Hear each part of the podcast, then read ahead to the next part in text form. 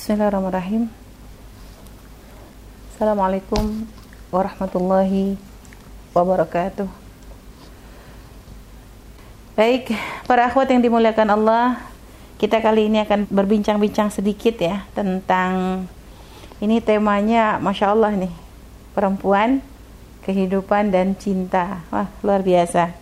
Ini tema yang kalau dibahas komplit kayaknya seharian gak selesai nih.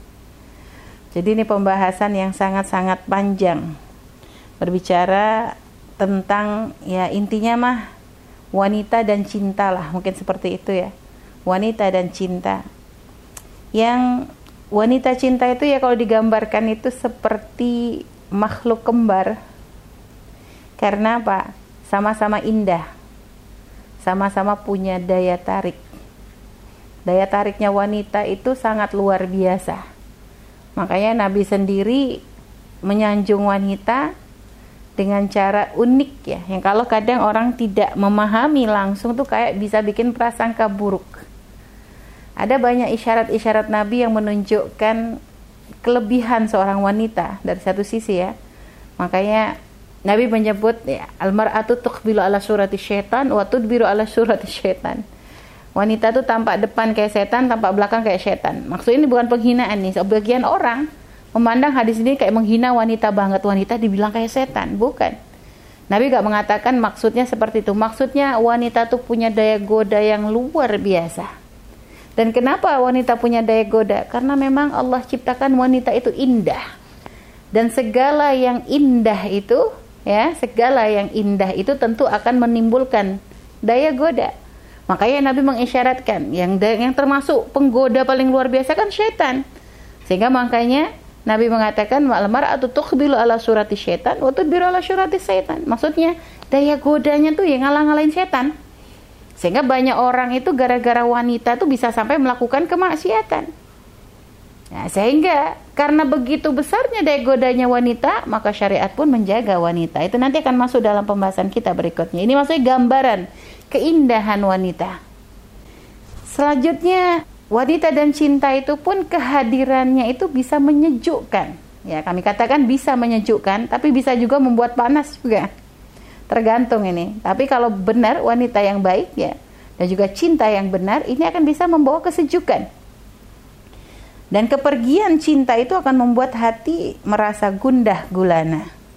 Seringkali kita kalau sudah membahas wanita, kita harus melihat bagaimana wanita di sebelum Islam dan wanita ketika datangnya Islam. Ini harus kita perhatikan. Sebelum datangnya Islam, wanita itu benar-benar nggak ada nilainya. Wanita itu direndahkan. Wanita itu tidak punya hak. Wanita itu tidak dianggap hanya dianggap sebagai pelengkap saja, tidak dianggap sebagai bagian inti ya dalam masyarakat itu nggak ada jadi sama sekali nggak ada nilainya. Apakah posisi dia sebagai ibu kah atau istri kah atau anak kah? Itu benar-benar sangat-sangat rendah. Sehingga dengan datangnya syariat Islam itu ada banyak perubahan yang melawan itu semua. Wanita ini dalam semua peradaban, apakah peradaban Eropa, peradaban Yunani kuno, peradaban Cina, peradaban jahiliyah ya, sebelum datangnya Islam, wanita itu benar-benar tidak ada nilainya. Dalam peradaban Eropa pun yang katanya maju dan mereka sudah lebih maju dalam berpikir, ternyata wanita sama sekali tidak punya hak dalam hidupnya. Sehingga nilainya wanita itu dilihat ya kalau tidak dari fisiknya, dari kemampuannya dalam mencari materi. Sehingga kalau sudah wanita nggak bisa mencari materi, nggak bisa mencari uang, dan mereka tidak punya kelebihan dalam masalah fisik tidak akan dinilai, nggak akan dianggap. Karena memang yang menjadi penilaian tinggi bagi wanita itu adalah madhar zahir.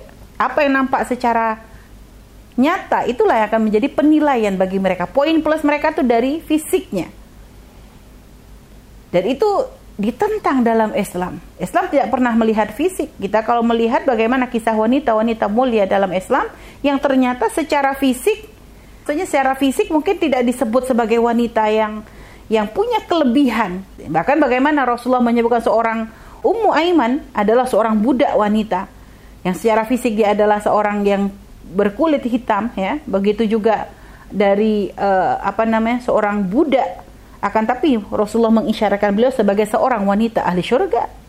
Barang siapa yang menikahi wanita ahli syurga maka nikahi Ummu Aiman. Lihat sehingga di situ menunjukkan Islam tidak pernah menilai seseorang dari sisi fisiknya jadi kelebihan zahir ini jika tidak dibarengi dengan keimanan tidak akan ada nilainya dan sama dalam peradaban uh, Arab jahiliyah pun sangat-sangat direndahkan. Bahkan diceritakan di dalam Al-Quran bagaimana mereka membunuh anak-anak mereka. Ya kan? Uh, sampai mereka ya tawara min su'i Mereka merasa bingung dengan berita tersebut. Ya, sehingga mereka punya punya dua pilihan. Ya. Apakah akan dipertahankan ayum siku allahunin am yadusu fit turab. Itu ceritakan dalam Al-Quran. Mereka merasa bimbang sehingga pilihannya antara bertahan dalam kehinaan. Jadi kalau sudah punya anak perempuan itu dhalla wajhu muswaddan. Mereka tuh dapat berita kabar punya anak perempuan tuh dhalla wajhu muswaddan, gelap wajahnya itu. Mereka merasa malu, merasa terhina, merasa tercela. Sehingga pilihannya apa? Apakah bertahan dalam kehinaan am yadusuhu fiturab atau akan dikubur hidup-hidup? Ya. Ala sa'ama yahkumun kata Allah. Sungguh jelek, sungguh hina apa yang mereka tetapkan itu. Sehingga subhanallah dalam Islam luar biasa. Dirubah itu semua. Tradisi tersebut dirubah. Bahkan Nabi kita Nabi Muhammad sallallahu alaihi wasallam oleh Allah diberi keturunan itu malah tidak ada dari laki-laki. Anak-anak laki-lakinya Rasulullah SAW, putra laki-laki beliau semuanya meninggal di masa kecil. Sehingga yang bertahan sampai dewasa dan akhirnya dari situlah terlahir keturunannya Rasulullah adalah dari putri beliau. Sayyidah Zainab, setelah itu Sayyidah Rugayyah, Sayyidah Ummu Kulthum, ya. Setelah itu Sayyidah Fatimah Az-Zahra. Lihat. Jadi dan dari Sayyidah Fatimah lah akhirnya keturunan Rasulullah sampai kepada kita saat ini. Artinya dari wanita. Ini untuk menunjukkan apa? Menunjukkan seperti itulah syariat itu dalam Islam itu membela wanita, mengangkat derajat wanita. Jadi tidak akan wanita itu tidak dipandang rendah, tidak dipandang hina. Maka setelah kita diangkat setinggi-tingginya dalam Islam, apakah posisi kita menjadi seorang ibu ya? Jadi di dalam Islam itu banyak dijelaskan ya, bagaimana posisi ketika kita menjadi seorang ibukah ataukah kita menjadi seorang anakkah ataukah menjadi seorang istrikah? Maka itu Islam sangat-sangat memperhatikan sangat-sangat memperhatikan bagaimana agar wanita itu benar-benar diangkat setinggi-tingginya. Sehingga kalau sebagai ibu, berapa banyak hadis Nabi menjelaskan keutamaan wanita. Sehingga seorang sahabat bertanya, "Man ahakun nas bi husni suhbati?" Siapa yang paling berhak aku baguskan dalam berperilaku ya Rasulullah? Jawab ummuka. Qala thumma man qala ummuka. Qala thumma man qala ummuka. Baru qala thumma man thumma abuka. Lihat ibumu ibumu menunjukkan pangkatnya wanita jadi dinilai tinggi kenapa karena Rasulullah syariat itu faham betapa beratnya perjuangan wanita dalam melahirkan dalam membesarkan sampai dikatakan juga eh, eh, innallaha yusikum bi ummahatikum thumma yusikum bi ummahatikum thumma yusikum bi ummahatikum thumma yusikum bil aqrabi wal, wal aqrab kata Nabi Allah mewasiatkan kepada kalian terhadap ibumu ibumu jadi maksud perhatikan ibumu diulang-ulang oleh Rasulullah. Baru setelah itu kepada yang dekat, ya dia paling dekat lalu dekat, gitulah. Jadi lihat. Selanjutnya ada lagi tentang masalah keutamaan seorang ibu. Ya ini kita pengen tahu dulu syariat memandang Islam wanita tuh seperti seperti apa sih gitu. Inna jahima atan Nabi sallallahu alaihi wasallam faqala ya Rasulullah aratul ghuzza wajitu ka astashiruk. Jadi aku pengen pergi perang dan aku datang kepadamu untuk minta petunjuk. Akhirnya Rasul bertanya, "Halaka min um?" Kamu masih punya ibu? Qala na'am, aku punya ibu ya Rasulullah. Kalau ilzamha ilzamha udah jaga wis, pegang ibumu itu. Jaga ibumu. Fa innal jannata inda rijlaiha karena sesungguhnya surga itu ada pada telapak ada pada kaki ibundamu. Lihat. Tidak ada syariat seperti syariatnya Nabi. Tidak ada ajaran agama seperti syariatnya Nabi dalam memuliakan wanita. Sangat-sangat dimuliakan. Bahkan pernah Sayyidah Asma binti Abu Bakar pernah datang kepada Rasulullah bahwasanya ibundanya yang musyrik datang menemuinya. Maka apa yang dikatakan Rasulullah? Nah, kata Nabi, sili ummik, sili ummak. Jadi sambung silaturahmi dengan ibumu. Urusan masalah dia musyrik itu adalah masalah keyakinan, tidak bisa dipaksakan, tapi dalam masalah berbakti tidak ada tawar-menawar. Tetap seorang anak diwajibkan untuk berbuat baik kepada orang tuanya walaupun dia adalah kafir.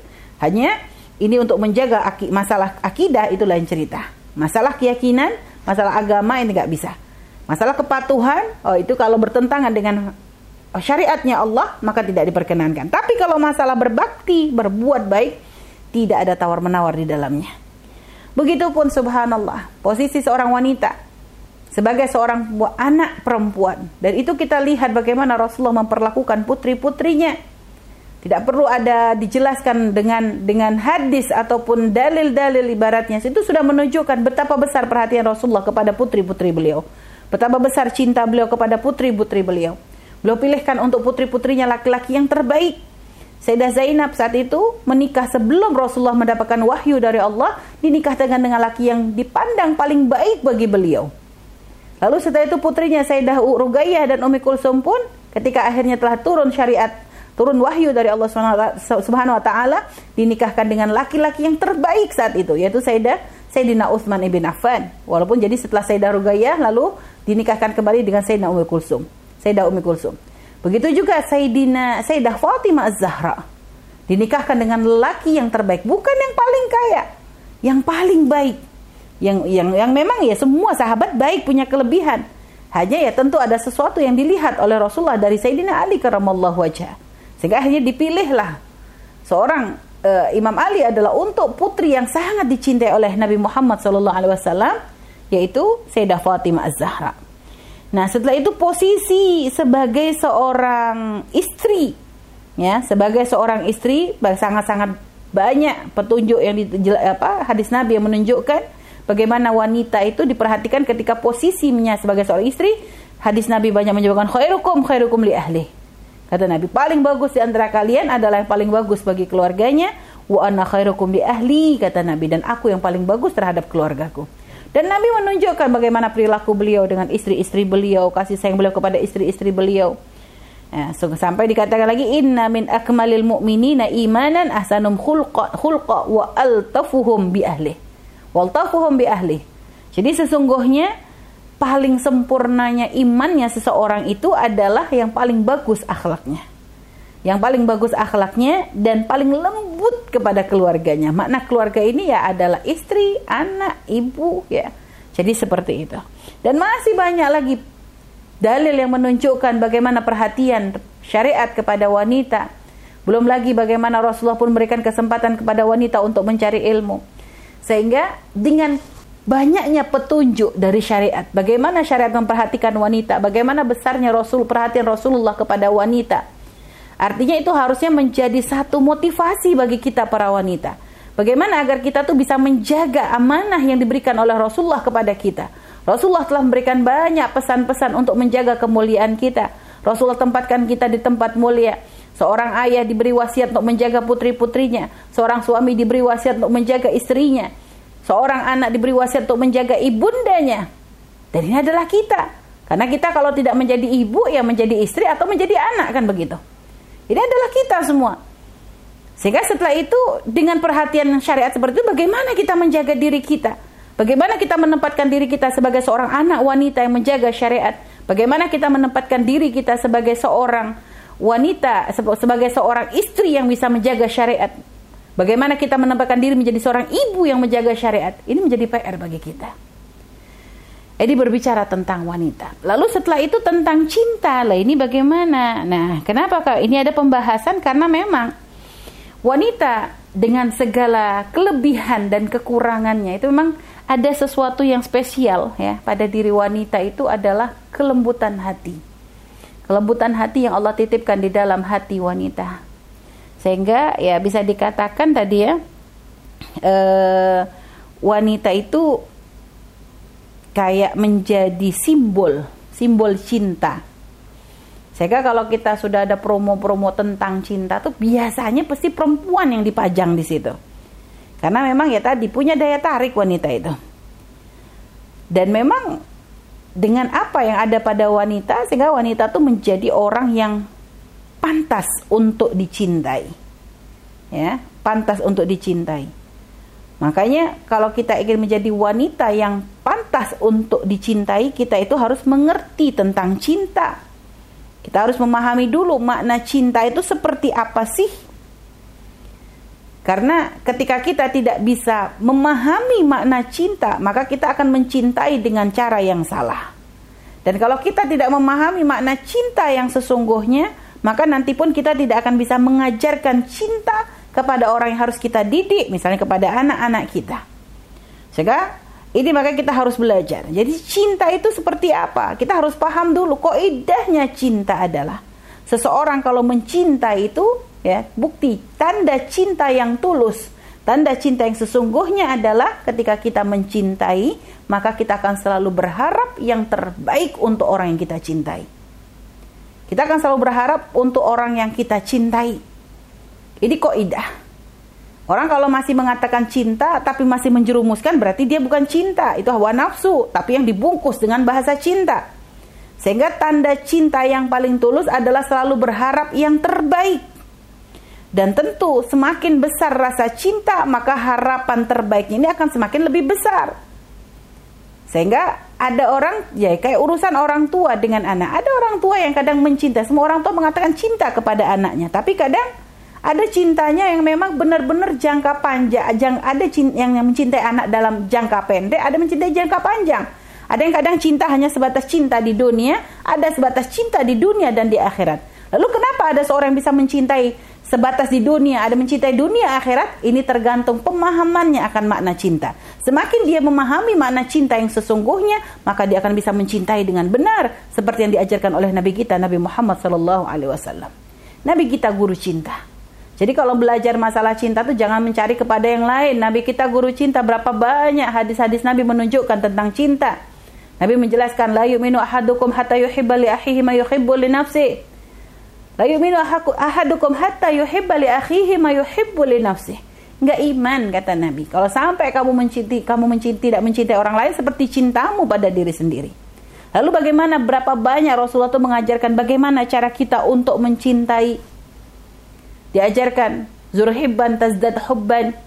Berkunjunglah sekali maka akan menumbuhkan cinta. Tahadu tahabu saling beri hadiah akan tumbuh cinta. Tazawaru tahabu saling berziarahlah tumbuh cinta. Lihat ada banyak cara diajarkan Rasulullah tentang mencintai, menunjukkan begitu pentingnya makna cinta. Bahkan sampai nanti di akhirat ya akan dipanggil, dikumpulkan siapa orang-orang yang saling mencintai karena Allah. Ya, maka akan berada di dalam naungan Allah. Di, di hari yang tidak ada naungan kecuali naungan dari Allah Subhanahu wa taala. Lalu menunjukkan lo begitu pentingnya makna cinta. Sehingga yang paling besar bahkan Nabi menjelaskan yang paling besar pahalanya adalah yang paling mencintai. Kalau ada dua orang saling mencintai, maka yang paling besar pahalanya, yang paling gede pangkatnya adalah yang lebih mencintai.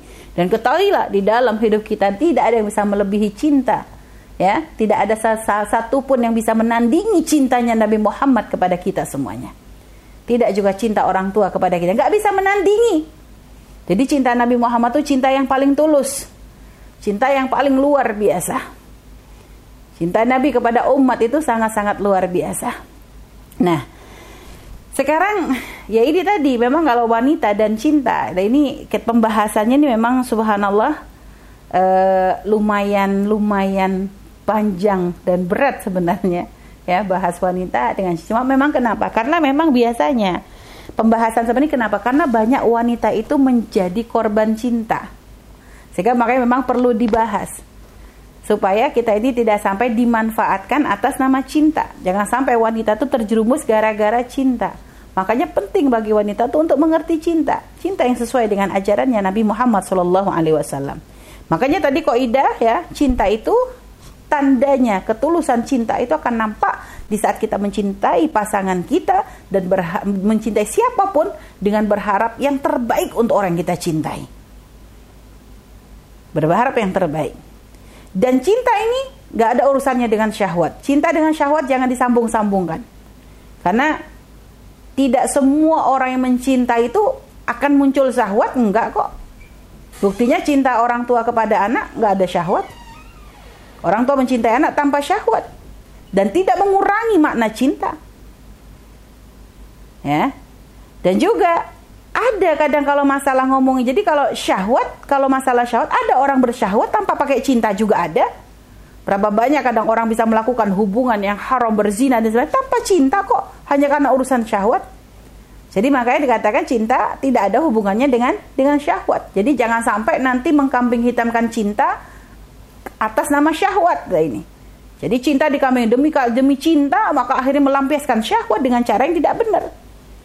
Nah ini juga salah, makanya harus dipahami. Karena kadang banyak orang terpeleset di daerah sini. Di saat tidak bisa membedakan antara tidak bisa memilah mana cinta, mana syahwat. Jadi gak ada hubungannya. Orang bisa mencintai tanpa syahwat, orang bisa bersyahwat tanpa men mencintai. Nah, akan tetapi syahwat dan cinta ini bisa bertemu. Ya, dalam syariat pun ternyata diajarkan bagaimana mempertemukan syahwat dengan cinta. Kapan itu? dalam pintu yang namanya pernikahan. Di situ maka dibuka bagaimana seorang untuk mencintai dan melampiaskan syahwatnya dengan cara yang yang halal, dengan cara yang yang diridhai oleh Allah Subhanahu wa taala. Kenapa? Ya karena di situlah karena cinta tadi kan kembali lagi kepada kaidah yang pertama berharap yang terbaik dan melampiaskan syahwat kalau dibangun dalam yang namanya pernikahan itu adalah ibadah.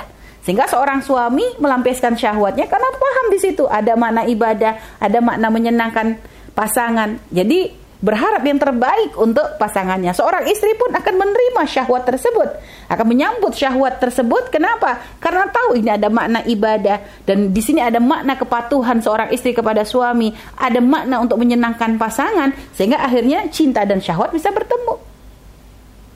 Nah inilah, jadi kalau dibangun dengan dengan cara yang halal luar biasa. Akan tetapi lihat kalau sudah salah dalam mencintai, ini efeknya luar biasa. Sehingga ada banyak wanita kadang tertipu dengan nama cinta. Sehingga karena tertipu dengan bahasa cinta, lupa dengan koidah awal bahwa kalau mencintai tidak akan mungkin e, melakukan yang apa melakukan yang membawa mudarat untuk orang dicintainya. Sehingga lihat, kalau wanita memahami makna ini, dia tidak akan tertipu dengan rayuan seorang laki-laki yang membujuknya untuk melakukan keharaman, melampiaskan syahwat dengan cara yang haram. Lihat, kalau seorang wanita bisa berpikir dengan cara yang sehat, Ketika ada seorang laki-laki yang bukan mahramnya, bukan suaminya, belum halal untuknya, lalu memintanya untuk melampiaskan syahwat, lihat. Dia seharusnya berpikir, berarti dia laki-laki ini tidak mencintai. Bohong kalau dikatakan mencintai lalu melampiaskan dengan syahwat. Gak mungkin. Kenapa? Karena kalau mencintai, kalau memang dia mencintai, dia akan berharap yang terbaik. Sedangkan seorang yang melampiaskan dengan cara yang haram, itu akan mengundang murka Allah. Itu adalah memancing, membuka pintu neraka, membawa dosa yang sangat luar biasa. Nah, kalau dia mencintai bagaimana dia rela orang yang katanya dicintai mendapatkan murka dari Allah? Bagaimana ada orang rela orang yang dicintainya kok akan dihukum di nerakanya Allah nanti dengan dosanya? Nggak akan bisa. Makanya kalau wanita memahami makna ini, dia tidak akan salah dalam mencintai. Dia tidak akan salah dalam menerjemahkan cinta. Sehingga cintanya akan selalu diukur sesuai tidak dengan syariat. Sesuai tidak dengan syariat. Sesuai atau tidak dengan syariat. Sehingga itu. Kenapa? Karena tahu jika cinta adalah uh, dalam koridor yang tidak melanggar syariat, ini akan membawa kebahagiaan di dunia, mukaddimah kebahagiaan di akhirat. Tapi kalau sudah terjadi pelanggaran syariat, lihat, akan dicabut, kehormatan hilang dan sebagainya, itu masih baru di dunia, belum lagi nanti murka Allah di akhirat. Murka Allah di dunia dan di akhirat. Azab yang nanti akan diberikan di dunia dan di akhirat. Na'udzubillah.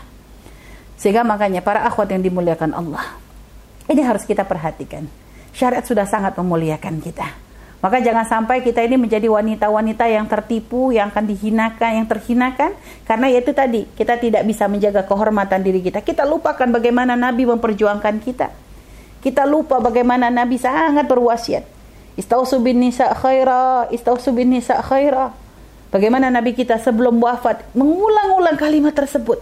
Sampai dikatakan oleh sahabat Nabi itu ngomongin kalimat tersebut tuh sampai dari bersuara sampai hilang suaranya diulang-ulang Istausu bin nisa khaira, istausu bin nisa khaira, terus begitu. Menunjukkan begitu perhatiannya Rasulullah kepada wanita. Begitu perhatian, sangat khawatir dengan keadaan kita. Sehingga makanya sungguh tercela jika kita saat ini sebagai seorang wanita, kita tidak bisa menjaga kehormatan kita. Kita terlena kadang dengan bahasa-bahasa cinta. Sehingga kadang tidak sedikit seorang wanita yang direndahkan, melakukan hubungan zina, lalu yang akhirnya dampaknya sangat berakibat fatal bagi dirinya. Berapa banyak kadang wanita masuki pernikahan tapi tidak dengan cara terhormat hanya karena kecelakaan duluan. Berapa banyak wanita sudah kehilangan kehilangan kehormatan harga dirinya kepada orang ya itu merendahkan dirinya sampai hilang ya. Masalah keperawanan sebenarnya remeh ya. Masalah tapi ketika dia melakukan dosa di hadapan Allah itu yang menjadi besar. Kalau masalah keperawanan orang bisa hilang perawan hanya kan dengan naik sepeda bisa, jatuh bisa. Tapi bukan masalah kami nggak bahas masalah perawan. Tapi kalau memang hilangnya perawan ini adalah karena zina, lah ini yang biasanya tertipu karena dengan dengan cinta tadi, maka ini akan menjadi sebab terjerumus dalam kehinaan di dunia dan di akhirat. Sehingga makanya para wanita yang dimuliakan, para akhwat yang dimuliakan Allah Subhanahu wa taala kita kalau nggak bisa menjaga kehormatan kita sebagai wanita, ini luar biasa. Karena tadi Umi katakan wanita tuh punya daya goda. Makanya Nabi sendiri mengisyaratkan wanita itu dengan ibarat selain tadi hadis yang disebutkan di atas ya. Nabi pernah menyebutkan mara'aitu naqisati aqlin wa dinin adhaba lilubil hazimi min ihdakunna. Artinya begitu besarnya daya godanya wanita, Nabi mengatakan ma'ra'aitu naqisati aqlin wa dinin adhaba lilubil hazimi min ihdakunna. Aku nggak pernah melihat ada seorang yang kurang akalnya dan kurang agamanya tapi bisa menghilangkan akalnya lelaki yang terkuat melebihi kalian para wanita. Lihat. Lagi-lagi kalau membicara tentang hadis Nabi ini kita nggak bisa asal menerjemahkan. Nggak boleh dengan kebencian atau dengan prasangka buruk. Nabi nggak akan pernah merendahkan siapa pun. Dan ini mana bukan merendahkan mengatakan kita ini orang yang kurang akal. Ya, jadi Nabi mengatakan, aku nggak pernah melihat orang yang kurang akal, orang yang kurang agamanya, tapi bisa menghilangkan akalnya lelaki yang terkuat melebihi kalian para wanita. Dan ini sebenarnya Nabi menyebutkan begini itu bukan penghinaan, tapi memang Nabi mengatakan yang sesungguhnya. Ketika mengatakan wanita itu kurang akal, kenapa Nabi katakan wanita dengan isyarat kurang akal? Bukan mengatakan kita tuh gila, tidak. Hanya memang kelembutan yang ada pada diri wanita itu kadang menjadikan wanita itu lebih main perasaan daripada akal sehat gitu loh. Kita tuh lebih banyak main perasaan. Begitu lembutnya perasaan sehingga kadang itu tadi dengan lembutnya itu kadang gampang dimanfaatin sama orang. Kelembutan hati wanita itu kadang menjadikan kita tuh dimanfaatin, dimanfaatkan. Makanya subhanallah. Tapi ini lihat, kelembutan ini sebenarnya bukan suatu yang hina. Ini bukan penghinaan, ini memang kelembutan oleh Allah dititipkan. Ini adalah satu kelebihan wanita. Kenapa? Karena dengan kelembutan yang Allah titipkan di hati wanita tadi, walaupun akhirnya menjadikan akalnya berkurang, tapi akan menjadikan pengorbanannya itu luar biasa besar. Sehingga contohnya seorang wanita, seorang ibunda, ya, yang dia sangat mencintai anaknya. Coba bayangkan, sekarang seorang wanita yang sedang, ambil contoh saja, wanita yang sedang hamil saja. Wanita yang diberi oleh Allah hamil, Lihat, hamil itu nggak ada orang ngomong hamil itu gampang, menyenangkan tuh nggak ada. Hamil tuh berat. Hamil tuh berat. Awal hamil, awal kehamilan itu muntah-muntah tuh nggak pernah berhenti. Nanti setelah itu sudah mulai gak muntah-muntah, hamilnya semakin berat. Tambah akhir, tambah berat. Kalau sudah berat begitu, jalan susah, nafas susah, tidur susah. Tidur pun posisi gonta-ganti, telentang sesek miring kanan kayak tumpah perutnya. Miring kiri nggak bisa. Eh pokoknya nggak karu-karuan. Tapi subhanallah wanita kenapa kok mampu menahan itu semua? Bahkan kadang masih senang sambil banyak tersenyum. Udah gitu nanti kalau anaknya nendang masih tersenyum. Lihat. Ini menunjukkan karena memang oleh Allah dikurangi akalnya. Perasaan kita yang bermain. Padahal kalau akal sehat siapa yang mau hamil kayak begitu? Mungkin kalau sampai akal kita ini dibuat sempurna ya maka kita seorang istri nggak akan mau disuruh hamil, nggak kamu aja yang hamil, aku nggak mau hamil, karena tahu resikonya hamil itu berat. Tapi seorang wanita menjalani kehamilan itu dengan bahagia, bahkan menjadi suatu kebanggaan. Senang dia menyambut bayinya, ditendang dia, tersenyum, tertawa, malah bahagia. Sambil anak merasa berat tuh sambil dielus-elus terus perutnya, sambil kangen pengen kelahirnya kapan. Setelah itu waktu lahiran juga begitu dengan susah payah dia melahirkan. Taruhannya adalah nyawa Nah setelah itu lihat waktu melahirkannya Masya Allah kayaknya sakitnya luar biasa. Sampai dikatakan gambaran orang melahirkan tuh seperti uh, tulang 40 tulang yang patah. Kebayang coba satu tulang patah aja sudah nggak karu-karuan. Ini berapa puluh tulang yang patah? Itu gambaran orang melahirkan. Dan ternyata lihat begitu sudah lahir melahirkan dalam keadaan taruhannya nyawa tadi melihat orang melihat makhluk yang menjadi sebab dia merasakan rasa sakit yang teramat sangat bukannya marah, malah senangnya luar biasa. melihat anaknya yang terlahir tadi hilang rasa sakit dari kehamilan sudah dia nggak rasakan. Lupa dengan rasa sakit waktu dia hamil. Lupa rasa sakit waktu dia melahirkan. Kenapa? Karena tadi akalnya hilang. Allah kurangi memang akal. Makanya dikatakan nakisati aklin akal kita tuh memang hilang. Kadang gara-gara anak tuh akal kita hilang.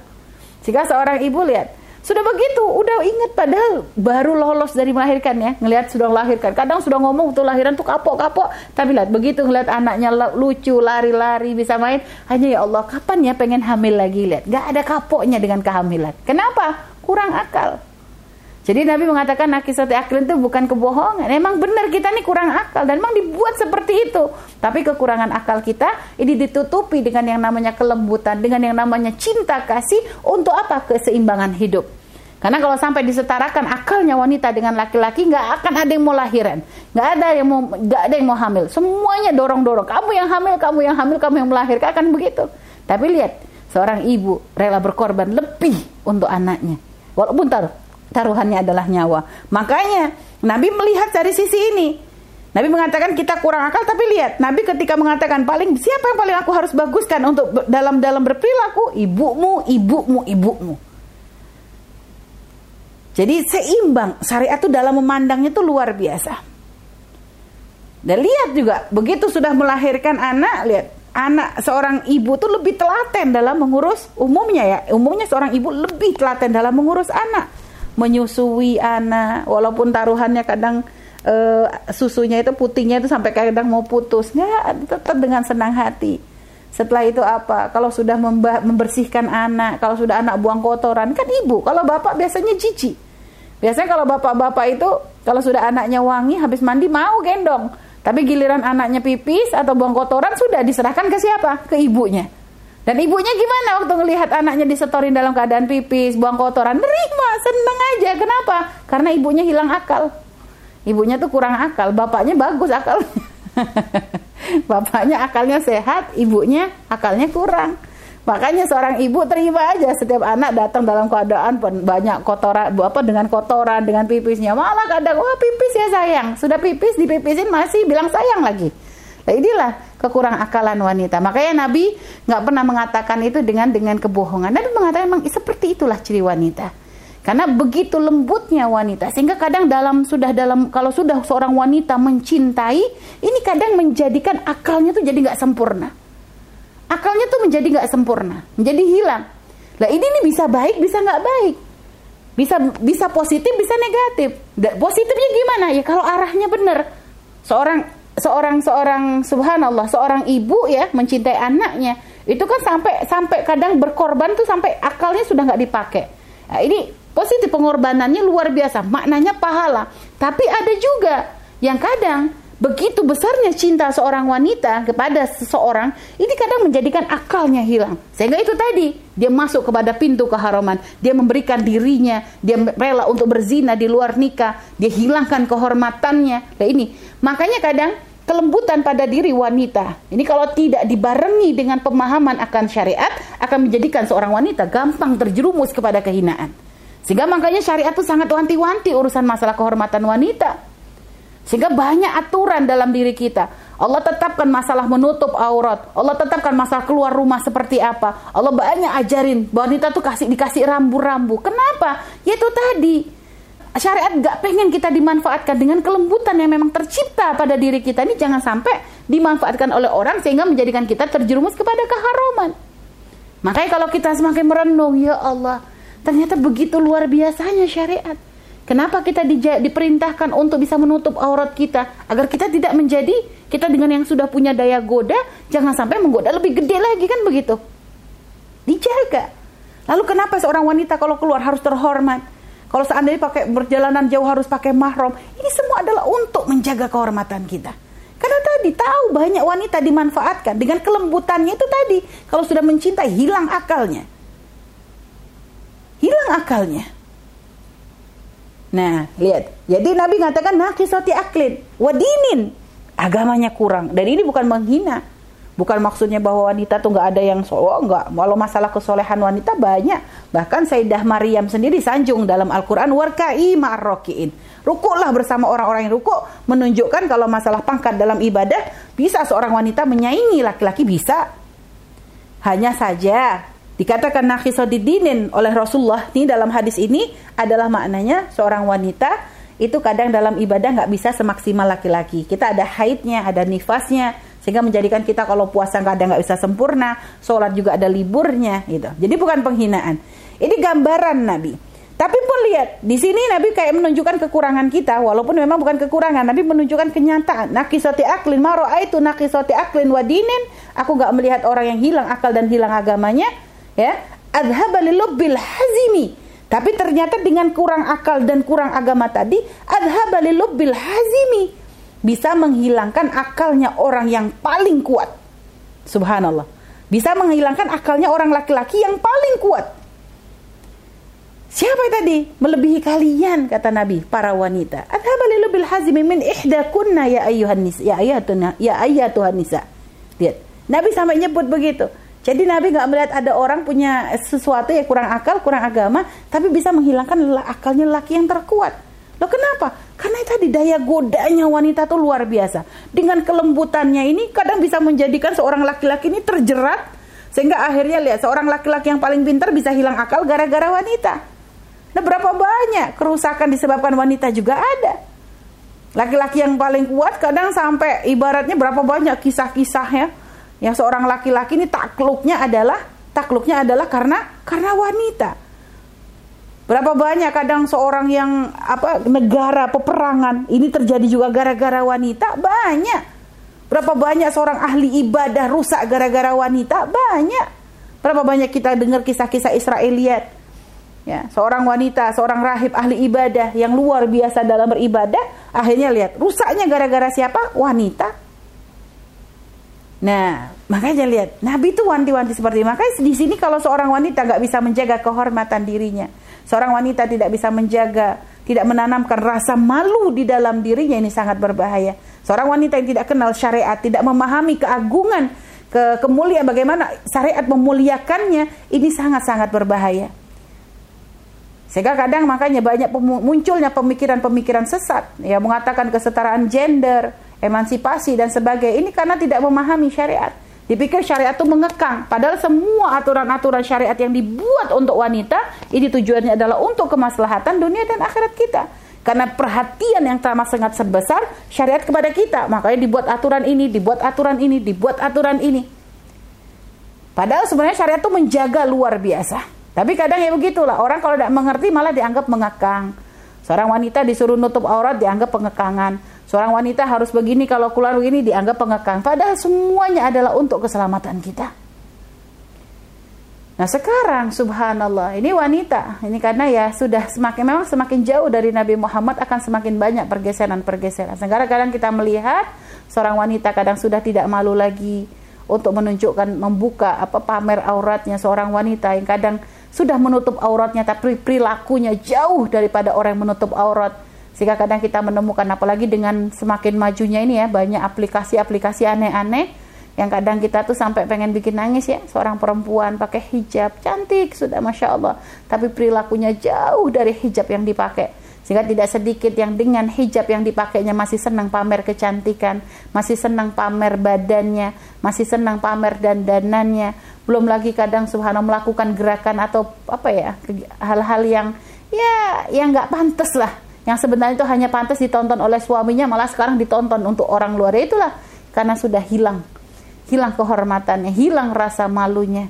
Sehingga akhirnya subhanallah ini menjadikan wanita ini ya akhirnya ya tadi banyak dimanfaatkan oleh orang-orang ya untuk kepentingan ya. Sehingga kadang subhanallah kita kalau melihat sekarang tuh giris banget. Kondisi sekarang tuh sangat-sangat merasa prihatin Umi ingat zaman Umi dulu waktu masih kuliah ya, zaman kuliah dulu orang berhijab itu ya nggak ada kecuali di sekolah-sekolah aliyah, sanawiyah ya begitu. Kalau SMA tuh jarang orang berhijab. Tapi biasanya kalau sudah ada orang berhijab di lingkungan umum begitu, itu hijabnya tuh maksimal.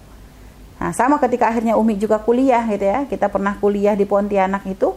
uh, Umi kebetulan sempat masuk uh, satu fakultas umum itu dari tiga berapa puluh ya? Waktu itu perempuannya hanya 60 itu yang pakai hijab itu paling ya hanya bisa dihitung ya lima orang. Tapi memang lima ini memang ya menjaga banget. Kerudungnya gede ya pokoknya pakai pakaiannya tuh nggak ada pakaian ngetat itu nggak ada kerudung kerudung itu luar biasa. Jadi memang sedikit tapi memang sangat menjaga. Sekarang enggak wanita sekarang luar biasa banget. Sekarang ironisnya semakin banyak kemudahan orang berhijab. Orang hijab tuh sekarang tuh kayak di mana-mana. Kalau dulu nemuin kan hanya di sekolah agama. Sekarang itu di sekolah-sekolah umum wanita berhijab, tapi perilakunya luar biasa. Gak sesuai dengan hijabnya. Kadang kita merasa ya Allah ironisnya. Sehingga kadang dengan hijab gak menghalangi untuk pacaran, dengan hijab gak menghalangi untuk melakukan perbuatan-perbuatan yang tidak pantas. Bahkan kadang diekspos di sosial-sosial media dan sebagainya. Lah inilah kalau sudah hilang rasa malu, hilang kehormatan sehingga akhirnya wanita pun melakukan perilaku-perilaku yang sangat jauh yang merendahkan dirinya kepada kehinaan di dunia mukaddimah di akhirat. Makanya penting wahai para akhwat yang dimuliakan Allah ya. Ini tadi pembahasannya artinya kita sebagai wanita kita diajarkan untuk mengerti kemuliaan kita sebagai seorang wanita dan setelah itu jangan sampai kita sebagai seorang wanita salah dalam memahami tadi ya makna cinta karena tadi banyaknya kerusakan-kerusakan wanita juga itulah tadi di saat dia salah di dalam memahami makna cinta sehingga mencintai dengan cara yang salah sehingga menjadikan dia akhirnya malah direndahkan, diinjak-injak harga dirinya, ya rasa malunya hilang, kehormatannya sudah nggak ada. Maka ini sangat-sangat sangat-sangat berbahaya, ini sangat-sangat merugikan kita. Makanya sadari syariat syariat sangat menjaga kita. Nabi kita sangat memperhatikan urusan kita. Makanya kalau kita menyadari makna ini, kita akan ada rasa bangga ya Allah. Rasa bangga kita sebagai umat Nabi Muhammad SAW. Kita akan merasa sangat bangga di saat ada perintah hijab. Kita sadari hijab ini bukan hanya sekedar untuk sekedar mempercantik wajah kita bukan, tapi hijab ini adalah makna sambungnya kita dengan Nabi Muhammad SAW. Makna bahwa kita mengikuti cara yang diajarkan oleh Nabi untuk menjaga kemuliaan dan kehormatan kita sebagai seorang wanita. Akan ada rasa bangga dengan semua aturan yang ada di dalam syariat. Dan kita pun tidak akan mudah untuk dimanfaatkan oleh siapa pun. Sehingga pun dalam urusan masalah mencintai pun kita tidak akan salah dalam melangkah. Sehingga cinta kita tidak hanya berdasarkan yaitu tadi kelembutan hati kita tidak dimanfaatkan untuk cinta-cinta yang salah. Sehingga kita dalam mencintainya pun terarah sebagai seorang anak ya cinta kita hanya dibatasi yaitu cinta kepada orang tua, cinta kepada memang yang layak untuk kita cintai. Dan kalau memang kita cinta kita akan berurusan dengan laki-laki, maka pun nanti kita pun mengikuti seperti yang diajarkan oleh Rasulullah sallallahu alaihi wasallam, mengikuti bagaimana kita agar bisa mencinta dengan cara yang terhormat ya. Sehingga nanti ibaratnya ketika sudah memang memasuki dunia pernikahan untuk menjadi seorang istri lihat kita akan akan akan akan hati-hati di dalam memilih pasangan kita yang akan nanti kita berikan cinta kita sehingga kadang mungkin kita meminta petunjuk kepada orang tua kita untuk mencarikan atau kepada guru-guru kita untuk memilihkan seorang laki-laki yang memang layak untuk menjadi imam kita.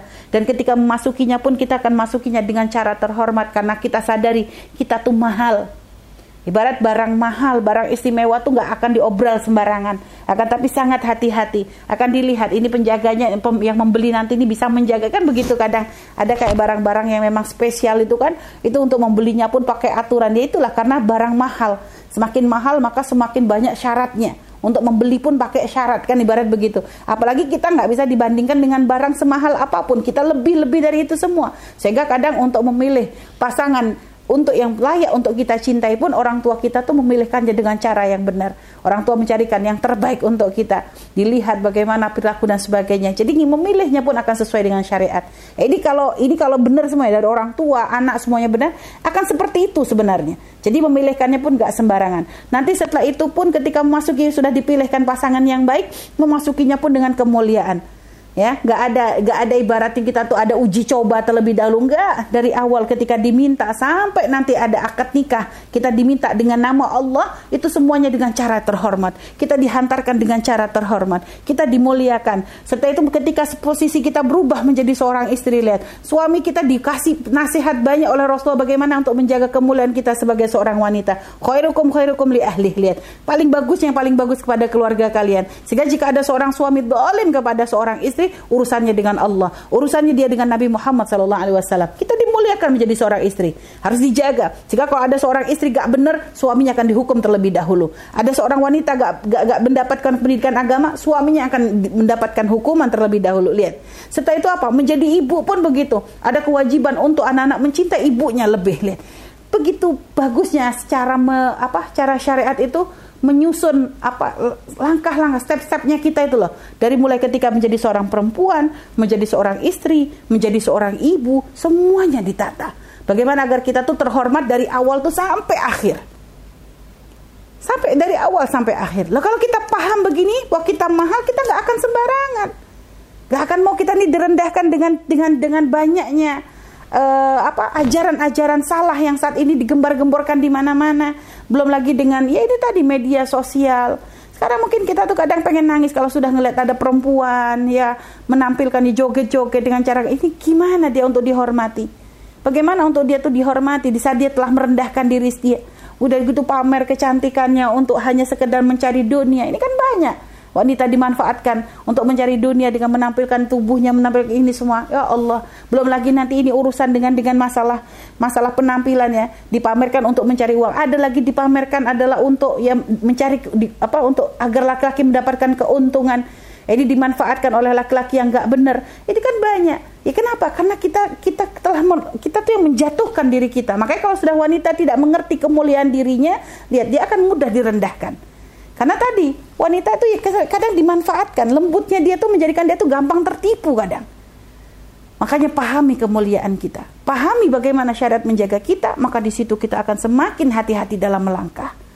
Kita akan semakin hati-hati dalam melangkah, kita akan semakin waspada dan artinya kita akan memahami semua aturan yang dibuat oleh syariat ini tujuannya adalah untuk kemaslahatan dunia dan akhirat kita. Sehingga dalam menjalani apa yang diperintahkan oleh syariat itu adalah dengan kebanggaan, pakai hijab kita bangga. Ketika ada aturan jangan ber, kalau kita apa kalau keluar rumah terhormat kita pun bangga. Ketika harus berjalan jauh ada mahram kita ikut iya karena ini adalah yang terbaik. Semua aturan syariat akan kita pandang sebagai sesuatu yang istimewa. Kenapa? Karena kita tahu kita mahal, karena kita tahu kita berharga, karena kita tahu bahwa kita dicinta oleh Nabi kita Nabi Muhammad Sallallahu Alaihi Wasallam. Nah, maka kalau sudah kita memahami makna itu, insya Allah kita akan uh, apa? Dalam melangkah ini akan semakin lebih hati-hati dan kita akan terus benar-benar berpegang kepada apa yang diajarkan oleh Rasulullah Shallallahu Alaihi Wasallam. Jadi seperti itu para akhwat yang dimuliakan Allah Subhanahu Wa Taala. Dan masalah keutamaan wanita sangat-sangat banyak sekali, ya, sangat-sangat banyak sekali. Bagaimana wanita digambarkan sebagai perhiasan. Ini kan tadi sudah ya, ini sudah kita sebutkan. Artinya kemuliaan wanita itu banyak sekali. Kita adalah perhiasan yang terindah Nabi dunia mata wa khairu mata iha al mar'atus salihah. Lah ini lihat, paling dunia itu adalah perhiasan, tapi yang paling indah dari semua perhiasan adalah wanita-wanita soleha. Maka ayo kita belajar menjadi wanita-wanita soleha yang yang keindahannya ini subhanallah akan memancar dan bawa maslahat untuk semuanya. Ini gambaran artinya yang memang kita paham tentang masalah wanita. Tadi memang ini pembahasannya memang Umi itu agak-agak ini juga ya. Temanya tadi tuh agak-agak ini banget gitu antara wanita dan cinta. Makanya memang tadi akhirnya ketemunya ya kita pahami tentang keutamaan wanita, lalu bagaimana kadang uh, supaya wanita tidak salah dalam mencinta ataupun dicinta gitu ya. Sehingga ini tadi ya kita sampaikan memang agak-agak agak-agak bercampur ya antara sini-sini tapi semoga apa yang kami sampaikan tadi bisa dipahami oleh para akhwat semuanya. Wallahu alam bisawab.